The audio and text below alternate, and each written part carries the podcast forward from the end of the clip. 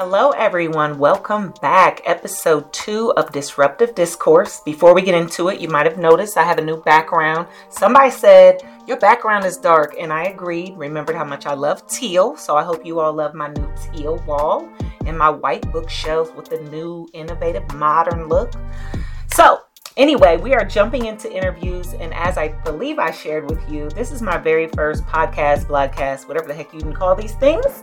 And so, what do you do when you're doing something new? You go find someone who you know and trust, kind of like a safety blanket. So, who better to bring on for our first personal interview than my very own boo thing, Dwayne Patrick Hall, who is certainly my better half.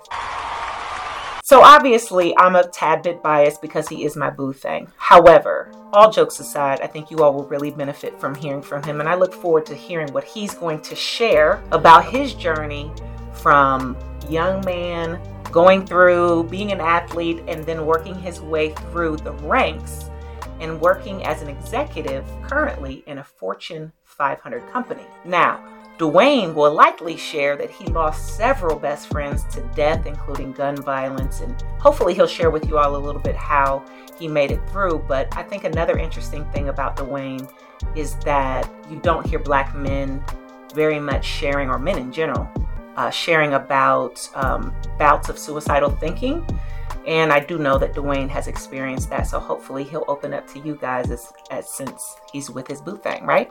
All right, so let's jump in and see what he has to say. Always has. So welcome, Dwayne Patrick Hall. It is a pleasure to have you with me today.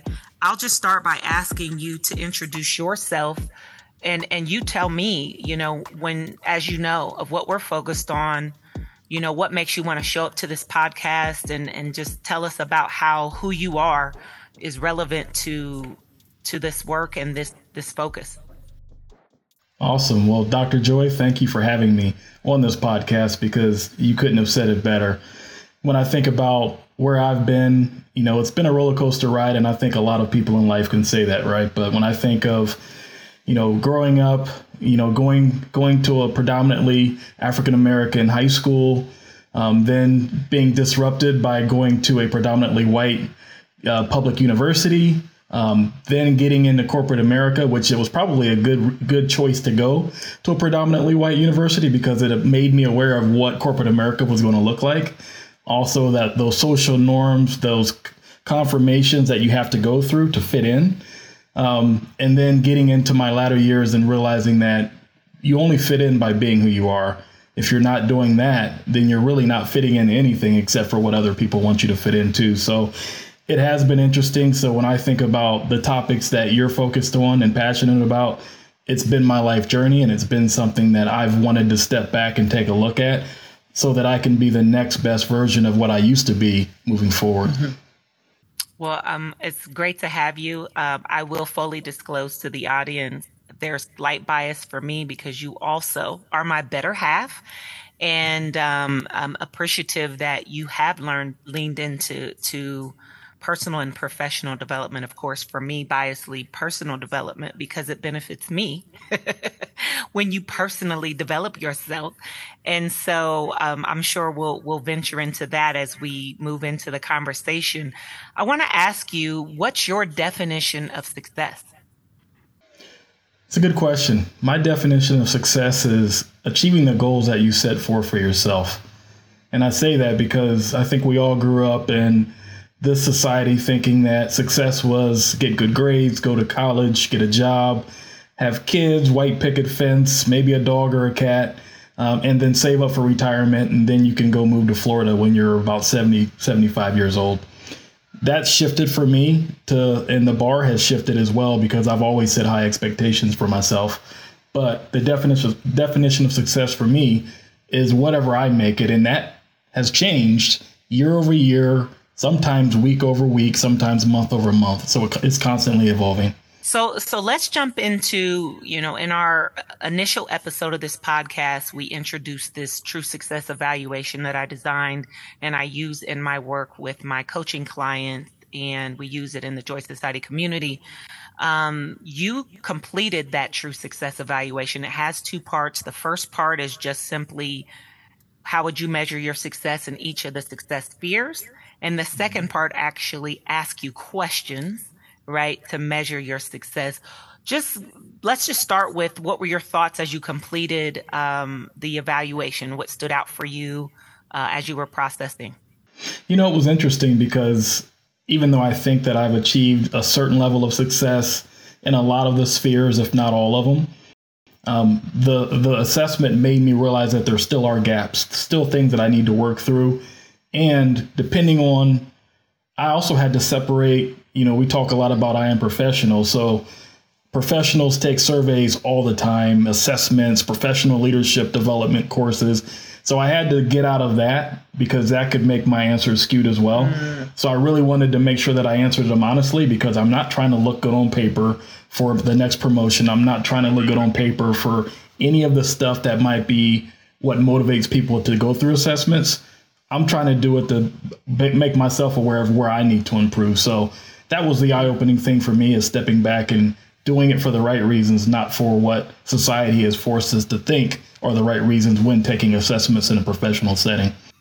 Wow, that's that's a good point. That's not something that I was even thinking about when when when we do assessments, right? As professionals, leaders, business owners, especially I know you are in a um, executive level in a, a corporate environment, uh, a corporate organization, and I'm thinking back. It's been a while because I am uh, self-employed and, and work for myself. I don't usually put myself through assessments, but I'm remembering, right, all of those times that I have when I uh, applied for a job or what, whatnot, or even when I was in a leadership role within an organization.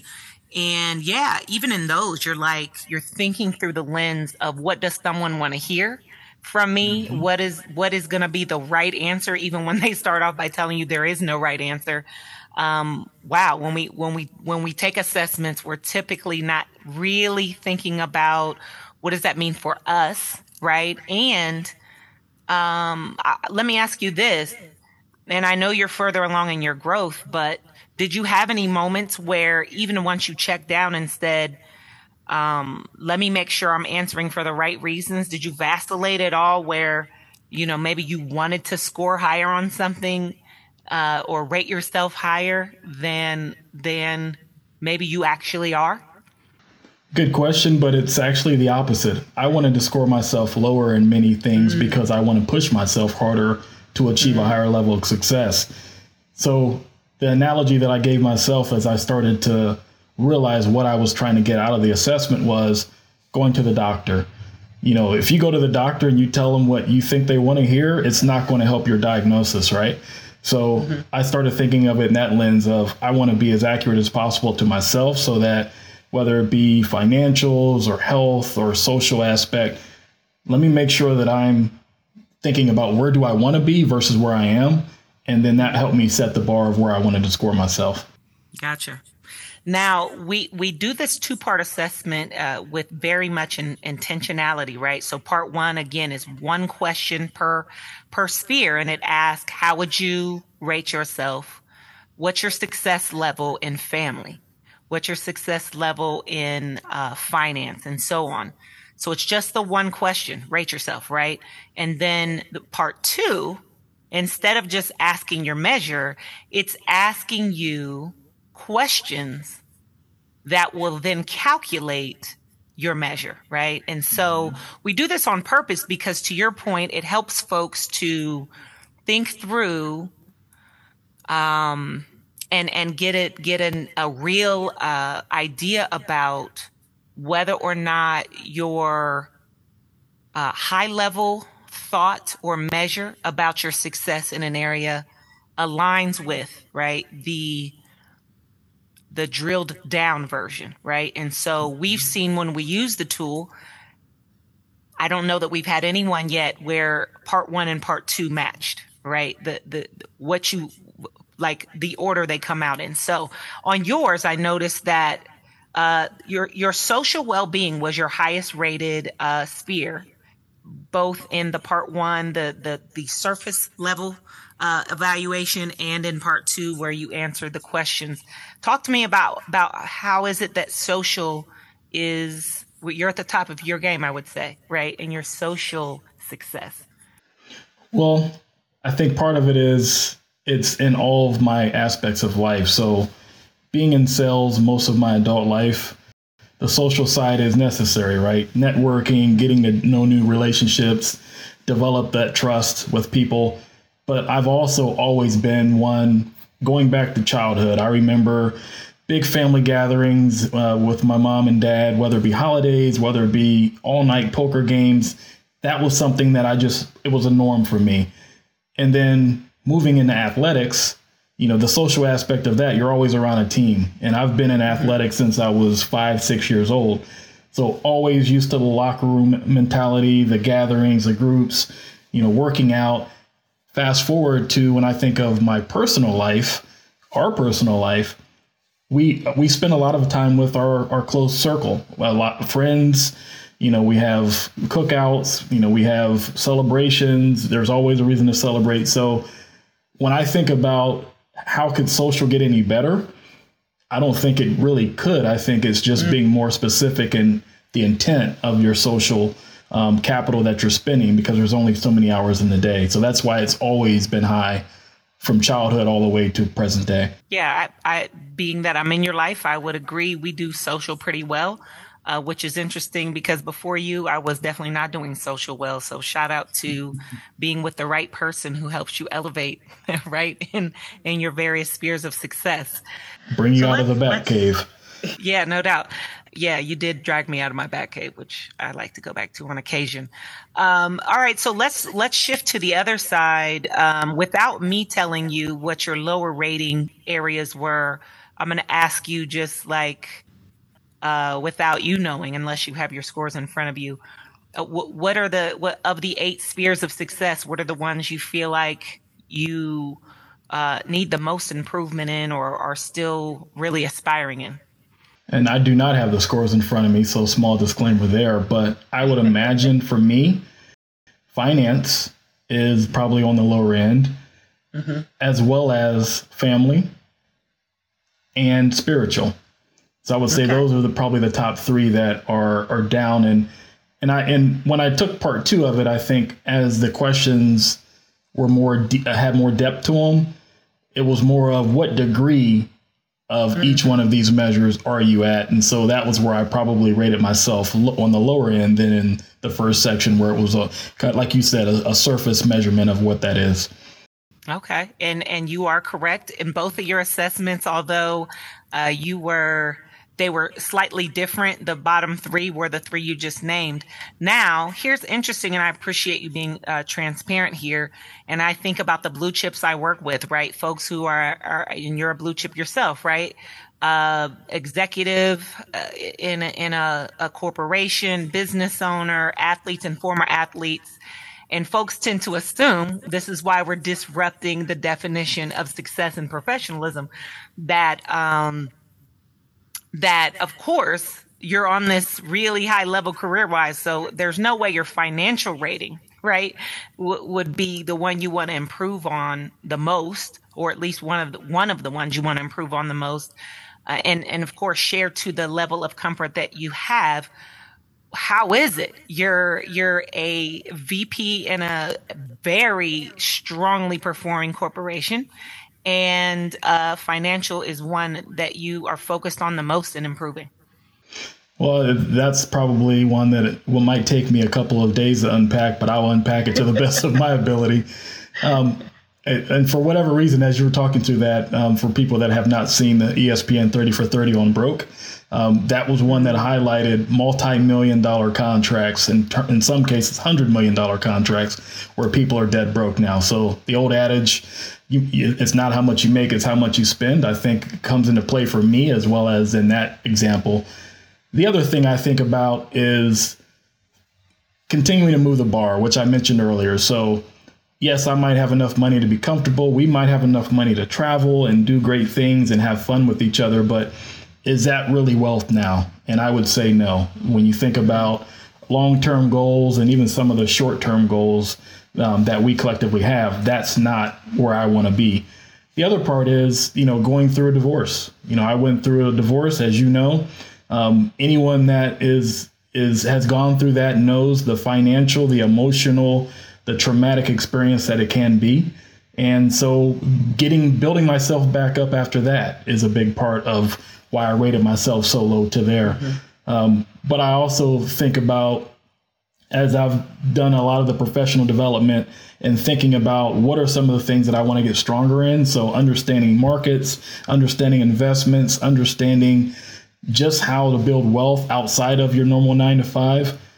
There's a long way to go um, because mm-hmm. there's a lot of money out there. And I think when we have been, I, I guess you could say, conditioned to think what is wealth, what is a good job, what is a nice hourly rate, all of those things that none of those are the answers that, as I'm in this phase of my life, I would even agree with. So I probably, in, in, in retrospect, might even grade myself lower than where I'm at because I have very big aspirations for where we want to go in the future. Well, I'm glad I'm part of that. Uh, I heard that we're. Shout out to you for for thinking about me. Um, so if you were to take this assessment, if you were to, to take this assessment uh, two years ago, or maybe even because I know your world, I know that a lot has changed for you in two years. Um, so let's go with that just because I know your journey. Um, what would be different? well, unless you had a negative rating on many of those categories, I probably wouldn't have taken the assessment um, because I, I don't know if I would even have been on in many of the areas because I, talking about the life being a roller coaster, I think I was at that bottom dip of that, you know, two to two and a half years ago. You know, you compound that that just going through the pandemic, going through isolation, going through divorce, going through all the things that I was going through at that time, transitioning jobs. Um, th- those are the types of things where you think there is no light at the end of the tunnel. Um, so even in my mindset, I didn't have a lot of things that I was positive about. I didn't think that I had support. I didn't think that my friends were there, you know, even though they were. I just basically put myself in isolation and assumed that that was the reason why I was in isolation when it was really all self prescribed by myself. So, yeah, going back to two and a half years ago, I think it would have been night and day to today. And that's why I'm now in the mode of not just looking at where I was in my 30s or my 20s, because I think I'm well beyond that in all of the spheres. But now I've moved the whole bar of how I'm measuring myself as I move into my mid to late 40s and into my 50s. So, yeah, let's double click on that, uh, Dwayne, because um, I recall, you know, and I it, it brings me great joy to see that your social success, your social well being is a top rating because I recall you literally feeling as if and expressing that you felt like you were alone and that you had no one um, back then. And I literally made it my business. And, and as a result, you were in a you had revealed to me some some suicidal thoughts. I don't think you were close to to taking action on them, but you had some fleeting thoughts. Um, and I knew that you had so many people in your world who loved you, but I also knew you weren't giving them an opportunity to be in your world. And I made it my mission um, to I had to trick you, really, right? To to get you reconnected and to getting you opening those doors again. Um, can you share as much as you're willing what was going on for you that led you into that really dark space and um, specifically rating as zero or less in your social success at the time? Well, it's interesting because you know you hear it more and more now, and you and I have had conversations about this in the past around um, expressing that it is okay to not be okay. And we've been conditioned through our lives, especially as men, especially as black men, um, to hold it in. Don't show them. Don't show them that you're weak. Don't show them that you're vulnerable. Don't show them that you're getting ready to basically come unraveled under stress and duress. And so when you think about basically losing everything from a financial aspect and asset aspect, losing what I thought at the time was family, losing what I thought at the time was the right career path and all of that. To me, it was embarrassing inside until I started to realize that, well, the only person embarrassed is yourself. And other people aren't looking at you and saying, wow, you know, look at him. He used to be this and now he's that. There might have been people saying that, but I doubt it. Um, it was more a self manifested sense of being embarrassed, being a disgrace, being a disappointment, all the things that I was conditioned to try and be successful at. I thought in my mind I had failed when really it was me rebirthing myself and coming out of it bigger, faster, stronger, wiser than when I went in. So during those dark times, I was still struggling with am I a failure? Am I an embarrassment? You know, I had a goal at 35 years old to be retired, be a multimillionaire, and, you know, get paying it forward and giving back to others. Well, that's, you know, 10 years ago that happened. So reflecting on all of that and then, you know, running into the brick wall of everything that we have we've been talking about. I think that was the biggest challenge for me was getting over myself in my head of not being a disappointment, this not being embarrassing, this not being a disgrace. This is just a reset of my life and moving forward to grow and to to to aspire for new heights and goals. And I'm glad you you brought that up, Dwayne, because I, I, I had forgotten because I long past my I was supposed to be at least a millionaire by 30, so I I, I was late I, I, was late to that party as, as, well. Who else has set that goal for themselves? Uh, and didn't quite get there. I think when you get mm-hmm. older, you start realizing it might take a little more time than you thought.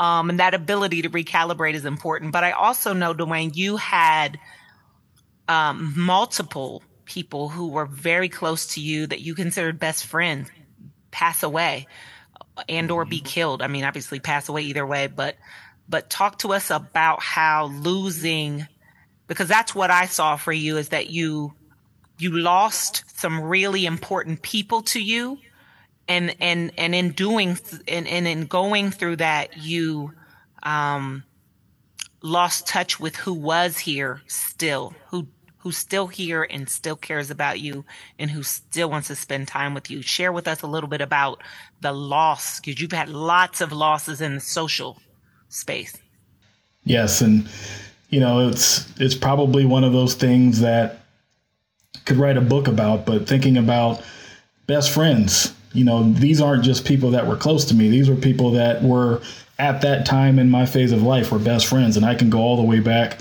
um, to my best friend Timmy getting hit by a car running across the street to get some ice cream, you know, when we were very little.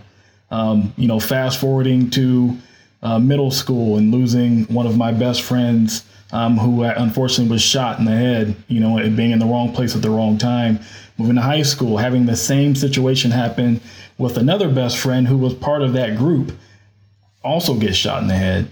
Um, and then, you know, moving f- further into life and, you know, thinking about as you get older, you're, you expect that, right? You expect as you get into your 40s, 50s, 60s, 70s, and beyond to hear about someone passing away because of health conditions.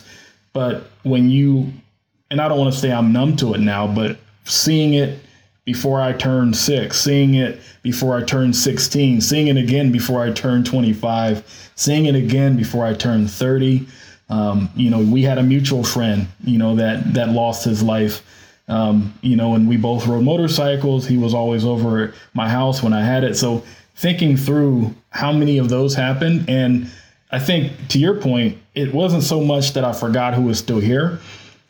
Everyone that I lost and there are still people that are alive that saw the other part of me were there when I didn't have anything. Were there when I was a kid with no worries, you know, just growing up and trying to navigate this world that we call success, education, athletics. They're all gone. Those people that I gave all of that and opened all that to, with the exception of a few. So, fast forward to hitting rock bottom a few years ago I was trying to process who would I go to? Who would I go to like Rico? Who would I go to like Gary or Leon or Bruce? Um, you know, who would I go to along those lines or Tony that knew so much about me that I could just be open and be free. And I think that was also where I kind of spiraled and said, yeah, I don't have anybody that I could open up to like that. And fortunately for me, you became that person um, that I could open up to. And then, you know, when I think about you getting, you becoming committed and thinking about how you were going to write that, the vision I keep getting in my head is seeing all of my fraternity brothers walk through the backyard. Um, had no clue they were going to show up for my birthday, but people that I haven't seen in over a decade, all my sands just come around the corner. You know, so thinking of things like that um, is kind of the silver silver lining to the other side of that, which was those dark moments. Thank you uh, for sharing, Dwayne, and thank you for being transparent. I know for, again, professionals, leaders, and business owners, especially men, especially black men, um, being transparent like this is just something we don't see enough. And this is why we're here disruptive discourse, right? This is disruption of the traditional I would say, lie of success um, and disruption of this idea of professionalism. And with that, Dwayne, we've been talking a lot about the personal side. Let's shift uh, back to the, the professional career side. Um, you went to high school. You were um, a, an extremely talented athlete. You went to the NFL. Um, obviously, things didn't work out. Share with me your journey of those highs and lows of being a successful uh, professional um, from from from that journey to where you are now. Well, it's interesting because I never looked at it as competition. I looked at it as an opportunity to be with my friends more often. So I can even I can go back as far as backyard football games in our neighborhood and ironically, pretty much everyone that played in those games ended up becoming pretty good once we got to high school because we all were on the same team from little league through high school. And one of the things that I am very thankful for when I think of the athletic is it directly correlates to my professional career in that there's adversity, just like in football, because that was a sport, even though I was uh, pretty decent in basketball, baseball, um, and other sports. But football is the one that I just did developed a, a, pure focus for, and I still had the naysayers. I still had coaches saying that you can't, you're too short, you're too slow. Um, maybe you're at the wrong position. I had that. I had that come from my high school coach. I was first team All State.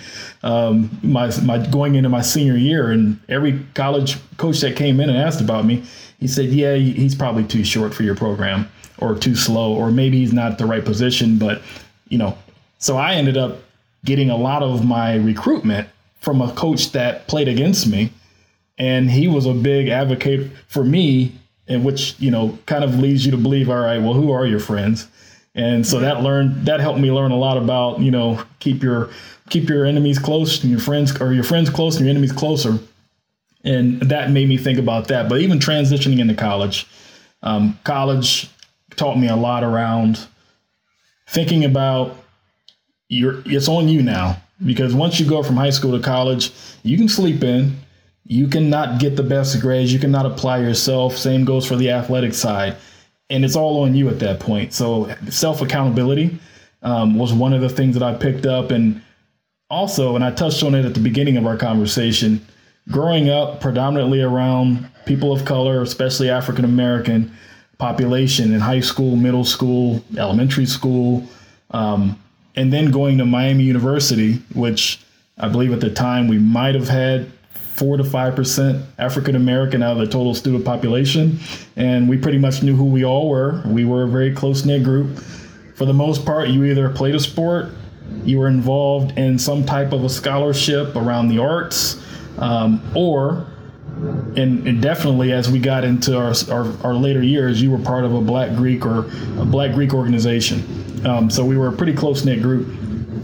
But it was, I was thankful for it because I remember the first day of class looking around and seeing no one that looked like me as I had my, my book bag and I'm trying to figure out which hall is my first class. And, and I'll never forget once I got to corporate and I took my first job, I looked around because I was in a leadership program and I looked and there was no one that looked like me in there either.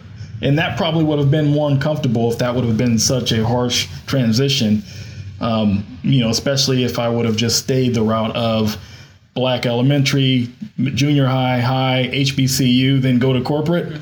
I would have been looking around like, okay, this is really awkward. Um, not that I would knock anybody going through that, but um, I, I, was thankful for that experience at Miami for that, and that that also taught me you got to work three times as hard just to get just as far as the other person.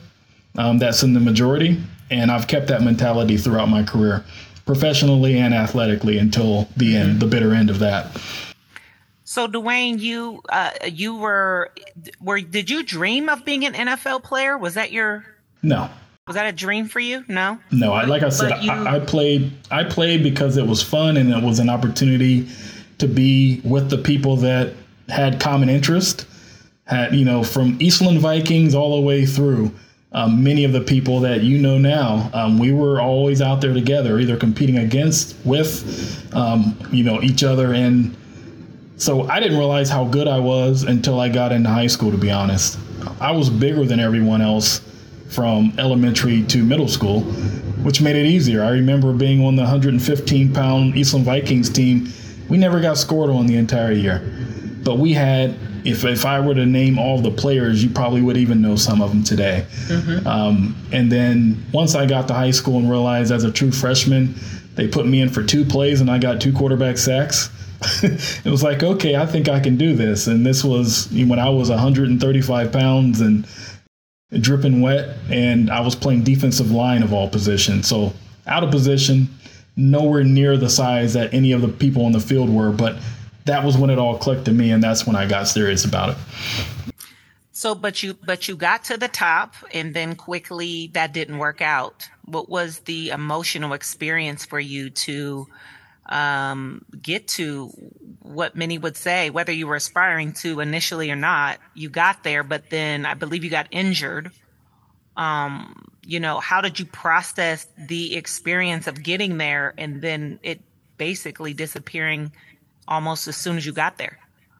Well, for me, it was different because I wasn't um, make it to a team or bust. It was continue to enjoy what you were able to do until you're not able to do it anymore. I've always had that mentality. Um, and in some case, some some ways, it was a sigh of relief um, because whether it be friends, family members, everyone basically kind of hitching their wagons to my potential success, and then for that to go away and for me to go back to the drawing board, eliminated a lot of the people that I knew weren't there in my corner for the right reasons. So. I experienced a lot of relief where some people may have said, mm. you know, I'm going to rehab and I'm going to try and get back. And for me, it was I want to rehab so that I'm not limping at 40 years old or walking with a cane, but not to try and continue to push push this. Okay. That's an interesting um, and unusual uh, set of maturity, mature perspectives for that age. So um, I want to move over again deeper into this professional component, and you've talked about being a black person, a black man in a corporate world you, know, we've continued this conversation about I am professional or what is professional. Tell me about some of the challenges you've had um, and how you maneuver this idea of both success and professionalism uh, within the world you're working in today. Well, I think I'll never forget one of my first sales calls after I had to go through probably more hoops than most to get the position in the first place. Um, had a really good phone screening with the organization, and I won't name no names on here, but um, and then I we scheduled some time for me to go out and meet them in person, and the look on their face because this was a rural company. The look on their faces when they saw that I was a black man, um, because I think they assumed just by how I articulate my words and how I was professional on the phone that I would not look like I looked, um, was interesting because they didn't even try and hide it on their faces. They also cut the meeting 15 minutes short and we also did not get the sale, even though we were probably positioned and had the best features and benefits, had the best proposal. Um, we got feedback from other people in the room that we were the by far the favorite by the committee, but they went with another direction. So I got a early on, I got a kind of a sniff of what the good old boy network really is, um, mm-hmm. and and understanding that that network even beyond because we talk about the baby boomers kind of being the shifting of the guard of that it still exists and it will probably shift into the millennials, uh, maybe even beyond that. But knowing that, knowing that um, I have to have my A game all the time. Knowing that I think in the early 2000s, it was interesting. This whole business casual craze came along um, where it really wasn't business casual because a lot of you know white colleagues would show up with khakis on and a t-shirt, and that was business casual for them. And I knew I couldn't get away with that. So continuing to just keep my brand consistent, dress better, show up early, be more prepared. Those were the things that I had always had to make sure that I was staying on top of and checking in on myself with. And then also understanding that even if it's not overt in how you're being discriminated against, it's covert and it may even be, you know, the, the implicit biases that you that you experience. I can't tell you how many holiday parties and leadership functions I've been at where there's the the, the black jokes start flying, you know, and I just kind of you know chuckle and say, yeah, that's pretty funny, you know, and now I think now that we're more aware of it, that probably doesn't happen as much, but it really happened in the early 2000s for me, where you know I would always be part of the the senior leader in the room grabbing me by grabbing me under his arm and saying, "Hey, I, I do have a black friend," and you know, and everyone would laugh about it and pull me over there. So just kind of reflecting back on some of those topics and stories, and then the reaction um, from potential clients, networking events where I would look around and see that I was the only black person. And after about 20 or 30 minutes of no one talking to me, someone would come up and approach me um, that probably either felt sorry for me or may have been a person of color themselves, whether female that was Latina or Asian. But it was always interesting how we would always kind of find each other at those types of events just because no one else wanted to talk to us. Mm. So, and and as we wrap up, I just want to kind of package this up. Uh, when people say be professional you know, I think what what they think they mean, what we what we allegedly are saying is uh, be be um, proper, right in in how you show up, uh, be presentable. Um, what what are your thoughts on what the difference is between what professionalism eh, allegedly is about and maybe what you've experienced it really is about? For me, the the definition, the broader definition that is still permeating our society, when I think be, be professional, I think be Eurocentric. And I think where it's shifting to is be the best at who you are in terms of your role. So if you are a software programmer or a sales professional, you might have a different way that you talk. You might have different music that is on in your car when people get in to do a ride along with you. You might be listening to a different station. You might have different art in your house than what the senior executives have in their houses. You may go to different night venues than they go. But when it's game time and you show up to perform, you are on par or better than everyone else that may still have that Eurocentric mindset. So that that's how I look at it, um, and that's what I encourage people that I either mentor or network with, or I'm being mentored by to think about is what does professional look like? Well, it looks like a lot of different things now because if we're really going to be uh, serious about DE and I, then D and I also needs to loop in professional, which means that professional now looks different and has multiple colors, almost like a kaleidoscope versus it just mm-hmm. being one broad definition. And multiple dress codes, because for those who don't know you, y'all got to, whenever, if you ever get a chance to meet Dwayne Patrick Hall, Dwayne shows up highly unprofessional um, at times. I, and I live with you, so I know that you even temper down because I spend time with you outside of work and you go way harder in your creative colors and whatnot. But I know that you do not own any black blue, or brown uh, dress socks. All of your socks have at least 10 colors in them. Uh, you've been known to wear some really wild colored red bottom shoes to work. Um, I do know that you do make a choice though in, um, and I know you love your wild colored blazers and you don't wear those to work. Um, tell me why you don't wear what I know is your favorite blazers. You're still very smart. You're still one of the greatest leaders and sales leaders of all time. But tell me why you make that choice every morning not to put on your colorful flower, uh, velvet, um, blazers, um, and you keep it down maybe just to the socks. Tell me about that negotiation you have every morning as you're being professional, but maybe trying to tip the scale and support this movement we're having to redefining professional? Well, it's interesting you say that because when I think about my choices at work, it's typically about what am I going to be doing. So if you know, I, I still am a hybrid, just like a lot of us are, and, and whether we go to the office or we work from home. So when I go to work, it's typically for a couple of destination meetings, or the experience in those meetings is much better in person than in Zoom. We still haven't gotten to a point to where society has opened up.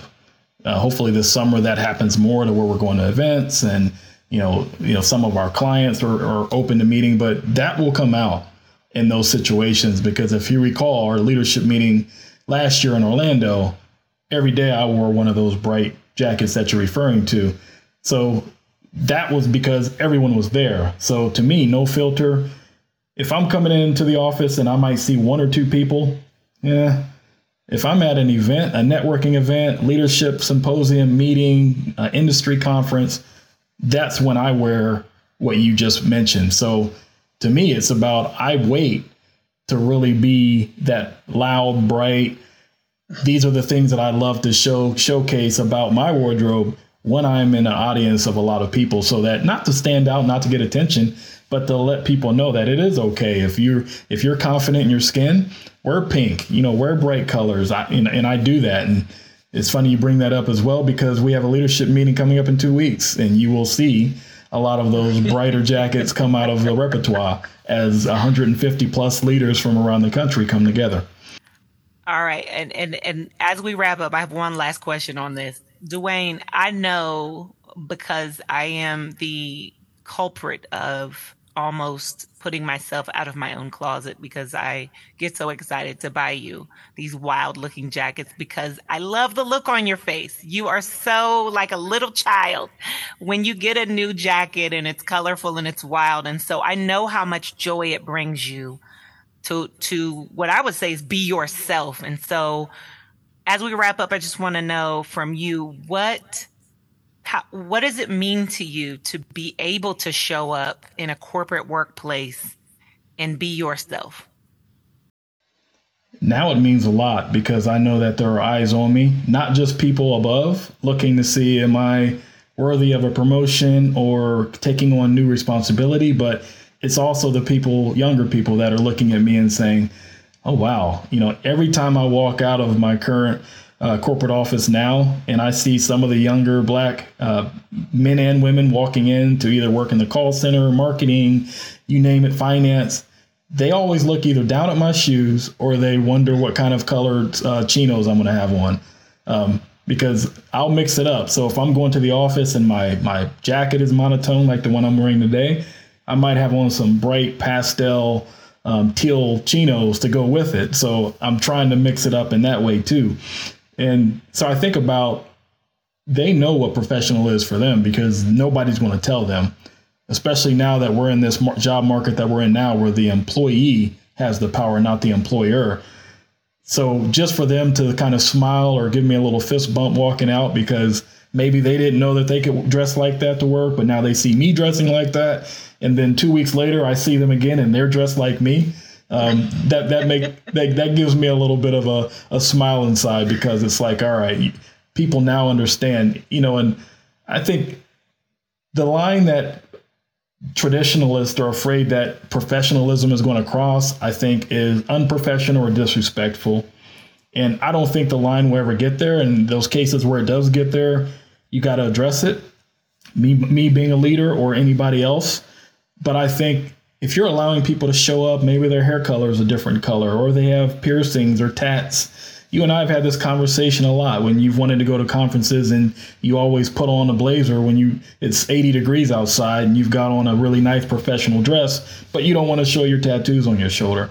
I think those days are now ending, and people are now saying, well, are they talented? That should be the question. And then the talent will will open up the door for mannerisms, respect, um, all the things that still are going to be important as we move into the next millennium, but it's going to look different. And so that's that's really where I see it, and that's why I'm excited that when I do come to work and people see how I dress, you know, it's not a I can't believe you wore that today. It's oh that those are so cool. I love those shoes, or you know whatever the comment is. Well, thanks for sharing that, Dwayne. I think if, if that isn't disruption, I don't know what is. Uh, so shout out to LinkedIn for starting this conversation. As much as I love uh, their their conversation, the commercials, I also know that workplaces are quite frankly behind, right, as it relates to living out um, the, the concepts in LinkedIn's campaign, but we're here for it and we're going to continue to have this disruptive discourse in supporting um, us moving along as we wrap up. Uh, I, I, think what you've done today is show what true success looks like, right? Which means there are joys and pains behind it all. So, mm-hmm. any uh, exiting thoughts on maybe one one suggestion you could give to others who maybe are either aspiring to the quote unquote pers- uh, platform of success, or those who have allegedly achieved it, um, but really have only achieved it in in this one area of life, and and and mm-hmm. maybe are not owning the joy and pain vacillation that that really is true success. One one final thought or lesson that that you would suggest people think about? I would say that success is failure and when you think about all the success that you read about on tv you're looking at the appendix you're not reading the book whether you talk about warren buffett or steve jobs or any of the elon musk any of the names that get talked about a lot you read about the initial journey they had and it's probably the first 12 chapters, you, you would stop reading the book. Like, why am I reading this book? Because this person's an idiot or they just can't get it right or whatever conclusion you draw to it. That's everyone that I think has experienced success unless you just inherited it, which mm-hmm. then you would argue that's not really success, right? So I think of it as as I've had so much failure in my life, I've also had so many successes and joys. I've had so much growth and I know as I continue to grow and continue to learn from previous um, experiences, I wouldn't even call them mistakes because they happen for a reason. Um, I know that the success bar will continue to move forward and up for me. And it will, if you have that mindset as anyone listening, it's going to work that way out for you as well. If you always think about what did I learn from this and you keep moving forward, you keep build, uh, investing in yourself and and then you step back after a while and you're like, huh, light bulbs coming on now. Maybe this is something I need to focus on. Maybe it's multiple streams of income versus trying to get to that top level executive job. Um, maybe it's something that you are uncomfortable doing now, but if you get out of your comfort zone and you do it, then the doors will open. I think about social media and you. The fact that we're sitting here doing a podcast and a couple of years ago, you didn't want to be on social media at all. So when people push themselves out of their comfort zone and then also give themselves a realistic assessment of who they really are based on where they really want to go, then that's how you develop a roadmap. Because when you or me look back and anyone else that set that goal of being a millionaire by 30 or a millionaire by 35, it's the same concept as if you say, I want to lose 15 pounds or you want to put on 10 pounds of muscle. You've got to be in a regimen, you've got to have a plan, you've got to be consistent, and you've got to be committed. And to say I wanted to be a millionaire by 35, I can't answer yes to any of those things of how I was going to get there. I just wanted to be that, but I didn't have a regimen, I didn't have a plan, I, I didn't have any of that. I just, that was just an aspiration. So to really set a true goal and get out of aspiration mode, you have to really be detailed in your thought and also stay committed to that. Well, thank you, Dwayne. And I appreciate that while you have achieved quite a bit of success and are living a quote unquote successful life now, what you know is that even as you quote unquote get there, you never arrive. And mm-hmm. there's joys and pains even as you get to whatever today's goal is. So thank you for being part of this disruptive discourse today. Thanks for having me. It was a pleasure. Woo! What'd y'all think? Man, this is all I could have hoped for for our first interview. Thinking back to just some of the things that came out in this conversation, I think Dwayne really just illuminated why we have this podcast, Disruptive Discourse, right? And the part about disrupting professionalism, and Dwayne talked about the element that professionalism has essentially meant being Eurocentric, right? And I think that for a lot of us, we, again, so much unintentional happens when you talk about that kind of stuff, but it's realizing that perhaps when we're expecting someone to show up a certain way, that historically that really has meant a certain way based on someone's skin tone, right? Or what was back then like the norm of who was in a professional setting. So I think Dwayne just really gave us a great example, again, of what it means to disrupt professionalism and gave us some context to really think about um, when we say and we ask of ourselves, Am I professional? Or you're looking at someone else to say, Are you professional? Maybe just kind of think about what is behind your belief systems and your truths about what it even means to be professional. I also like that he talked about ultimately that being who you are is success, right? So, again, another magical moment, gem. Um, that that he shared and and the last thing that really stood out to me with Dwayne and I mentioned it I think as he was speaking to it in the interview is when he talked about taking the true success assessment he talked about how so many of us in professional spaces take assessments and even when you think back to when you were a kid right and you were taking tests you're trying to like get the A perform well think about what did they want your answer to be and then you try to facilitate that answer so you could get the good grade. And in these days, when we have all these assessments, uh, especially if you're in executive levels, right? What is the answer they're looking for that's going to make me look good? Either get this job, get this promotion, be seen as worthy, be seen as professional, or whatever. And so, Dwayne's reflection of just like challenging himself and catching, right? That when he assesses himself for personal development and really even professional, are you answering those questions for yourself with the truth rather than what truth you think someone is looking for? And again, I think because we do so much performance in our lives, I just wonder how many of us are able to honestly answer these questions when we ask ourselves whether you take the true success assessment, which I hope you do, or any other assessment you may use. I encourage you to think about being honest with yourself, right? And making sure, am I answering these questions as what's true or am I caught up in that ha- habit space that we tend to get into for performance? So, something to think about for yourself.